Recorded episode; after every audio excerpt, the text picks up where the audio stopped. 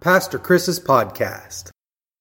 One of the best purchases that Kelly and I made was back in the spring of 1998, and we bought a camcorder. And we were expecting our first child, Gavin, to come along soon, and we wanted to begin to document that experience and keep track of our family through the years. And so we did that. And this, you know, was back before everybody was running around with a smartphone that had a camera and a video recorder on it so that you always had that with you. Back then, it was, you know, people had cameras, but they didn't have them with them all the time. And, you know, a camcorder was, was a more expensive purchase, and it was not something that everyone had. But we did that, and we began to capture video footage of our life together in our early 20s, all the way up uh, until today. And of course, we've switched over to videos with the cameras on our phones and all of that now. Um, we don't even have a camcorder, so to speak. It's just use what we have on our phone. But recently, we went back and we had all of those old tapes in a Tupperware box because we realized that if we didn't do something that the footage was going to be lost those tapes you can't just put them in a vcr and who has a vcr anyways now today anyway so you have to have a special record, you have to actually use the old camcorder to watch it. So we took them to this place in Dalton. What was the name of that place? Do you remember? Fast Photo down in Dalton. And, and they put all of that footage onto a DVD. So, uh, and of course, DVDs will be obsolete at some point too. So, but hopefully, we're trying to get a digital copy so we can continue to reformat it as the the decades go on. But we've been going through and watching some of those old videos, and Kelly's got a little pad paper and she's sort of making a catalog of, of all the different things so that if we want to find something, we can look on the catalog and we'll know where to find it. What DVD is it on? It's over 50 hours of footage, so it's going to take us forever to go back through it. But it's been fun anyway to go back and see pictures of Gavin and even have footage of people who have passed on and are no longer with us. And of course, me and Kelly and our young, beautiful, young 20 year old selves. Um, just, it's fun. But it's also interesting to see how the world has changed so much just in the last 23, 24, 25 years. And in my lifetime at 47, I've seen so much. When, when I was a child, we didn't ha- have computers, let alone internet and all of that sort of thing. So I can't imagine how much the world has changed for those who are in their 60s or 70s or 80s or 90s and all of the different things that you have seen change. So much has changed, but one thing doesn't change God and His love is the same. God is the same today, yesterday, and forever. Amen? The world and its ideas and its values are always changing, but God never changes. When I was 20, I worked in a testing lab for a textile chemical company. We tested the product that was going out and, and did all kind of research on it. One of my coworkers was an intern from Taiwan named John Lin. Now, obviously, John grew up in a culture very different from my own, and I was fascinated to learn from him and to talk with him about, you know, his culture. And John was gracious and he, he seemed like he, he liked to share. He was a very outgoing person, very social person, which was a good yin to my yang, being an introvert and very quiet and, and that sort of thing. But he loved, he even invited us to come over to his house and to um, some parties that he was having with all of his Asian friends. He had friends, he was from Taiwan, but he had friends that were Chinese. His girlfriend was Japanese. So he, he had all kinds of access to different things that was outside of my realm of normal life. Took us to some Asian restaurants, and these were not Americanized Chinese or Japanese. This was the real stuff where people went, they didn't even speak English in these restaurants. You had to have someone there to interpret for you and to tell you, eat that, but don't eat that. And, um, and we enjoyed it, it was a lot of fun. John also said something that reflected a growing sentiment in our world, and especially in America, as we've become more and more diverse. In speaking about religion, John said, Chris, I believe all religions lead us to heaven. So maybe you believe in Jesus, and so that is the road that leads you to heaven, but I have a different religion that leads me to heaven by a different road. Ultimately, he said, we all end up at heaven together. We just get there by different roads. And on the surface, that seemed like a, a, some, something wise. My friend John was expressing an idea that a great number of people believe in our country today.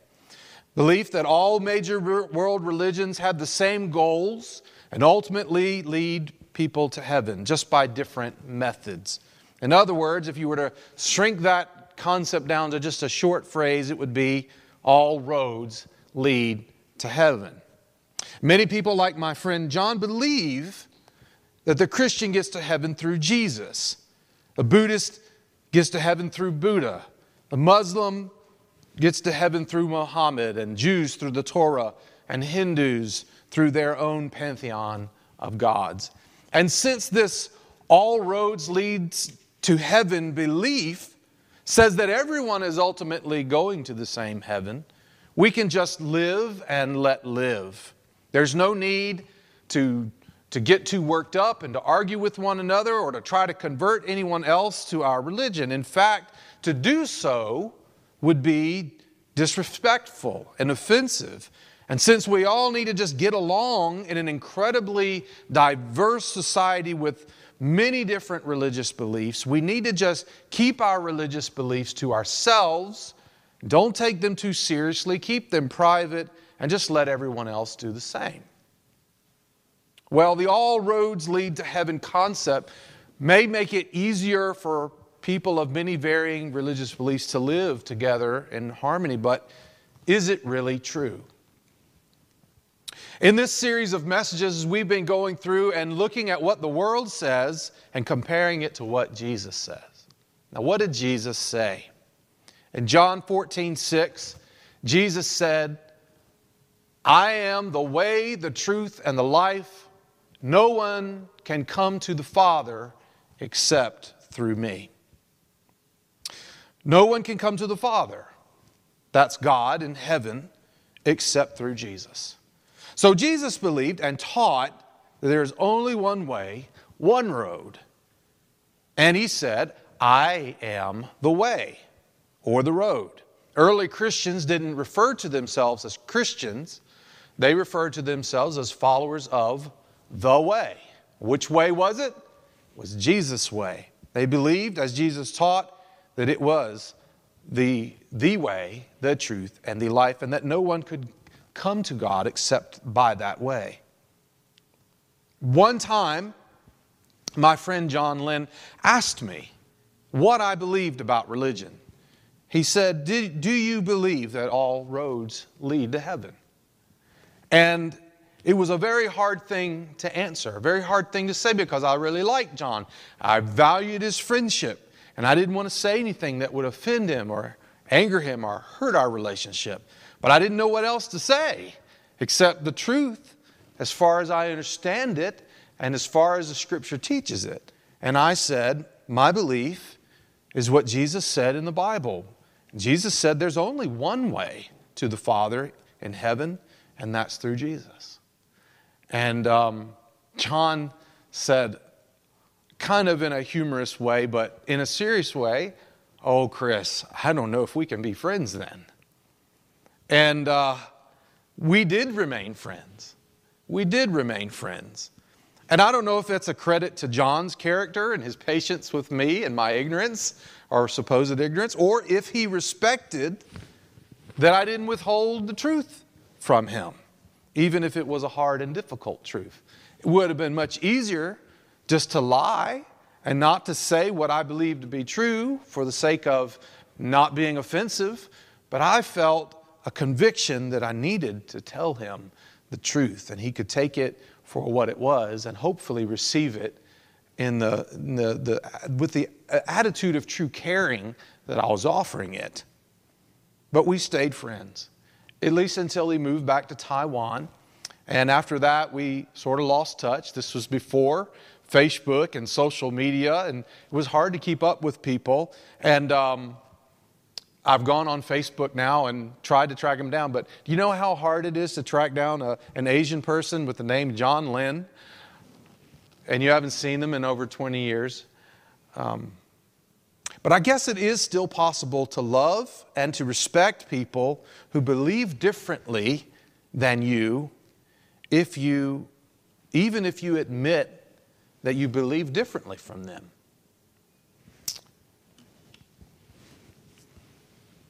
But is Jesus really right? Is Jesus the only way to heaven? Or can you get to heaven through one of the other major world religions? Or even can you get to heaven through your own personal ideas about God? Well, ultimately, I don't know if there's a definitive way for me to prove one religion against another, especially not in a short 20 minute message. But all major religions can't lead to the same place because they don't even teach the same thing about God or where we're going.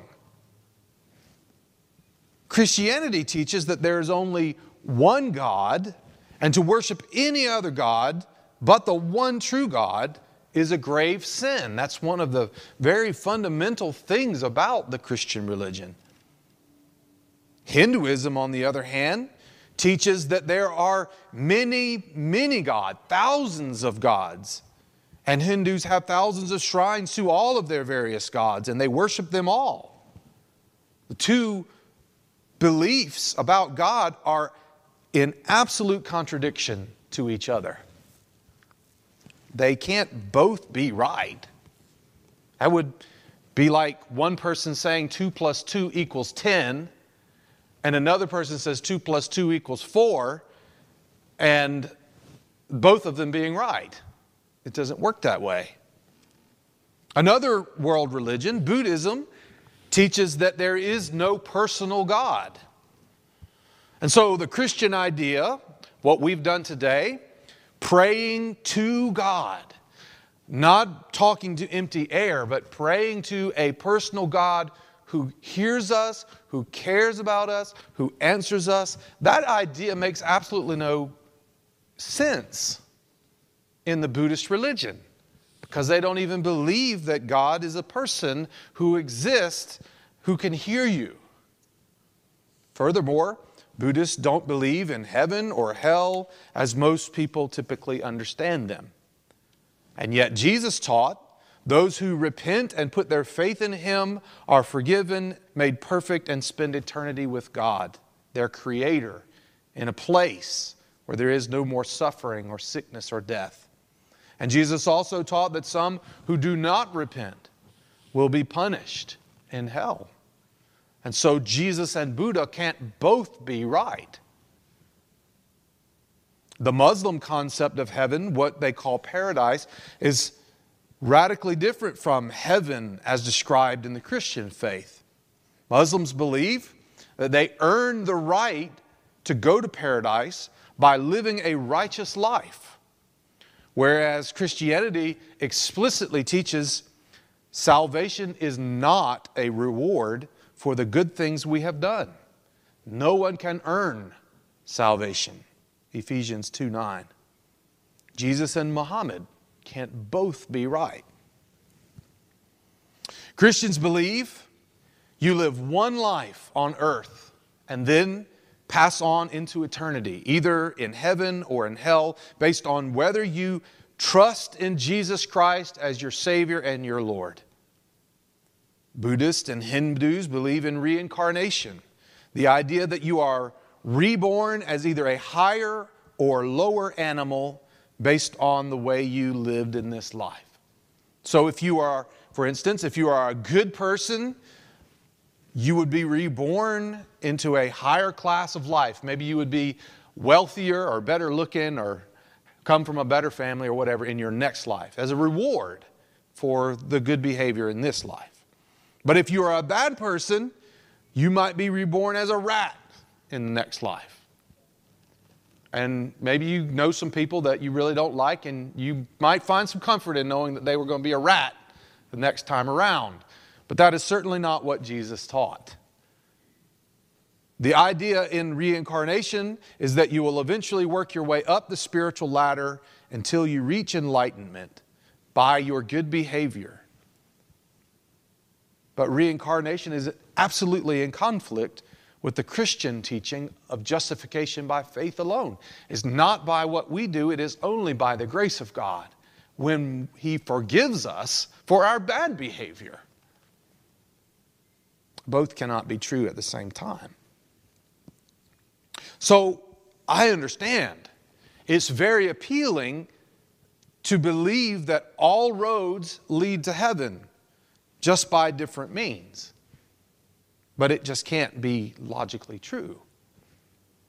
The only way to accept the teaching that all roads lead to heaven is to change the various world religions themselves until they are not authentically themselves. It is to water them down to nothing more than fairy tales. And many in our world who, maybe some who do not believe in God or religion, are okay with that. They would just assume to get rid of God and religion altogether. And if they can't, at least they would be happier if those religions and faith systems were just merely traditions that people followed but didn't take them very seriously.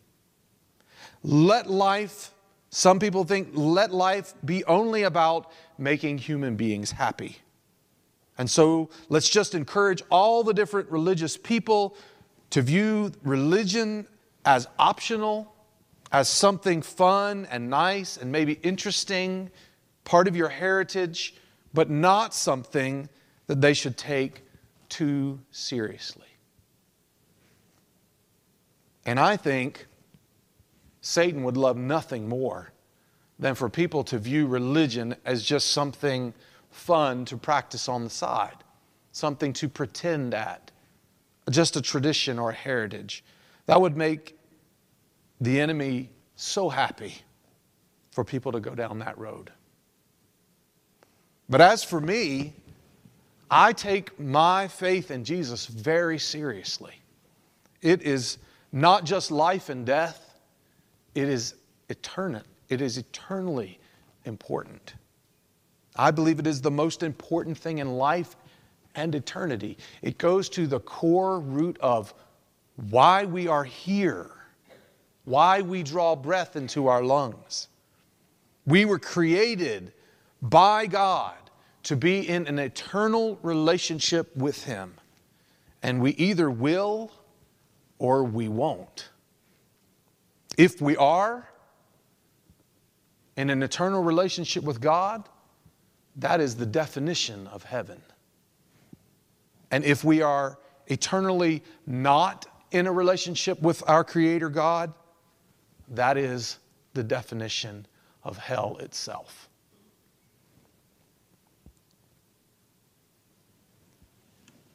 Which would you choose? A relationship with God or something else?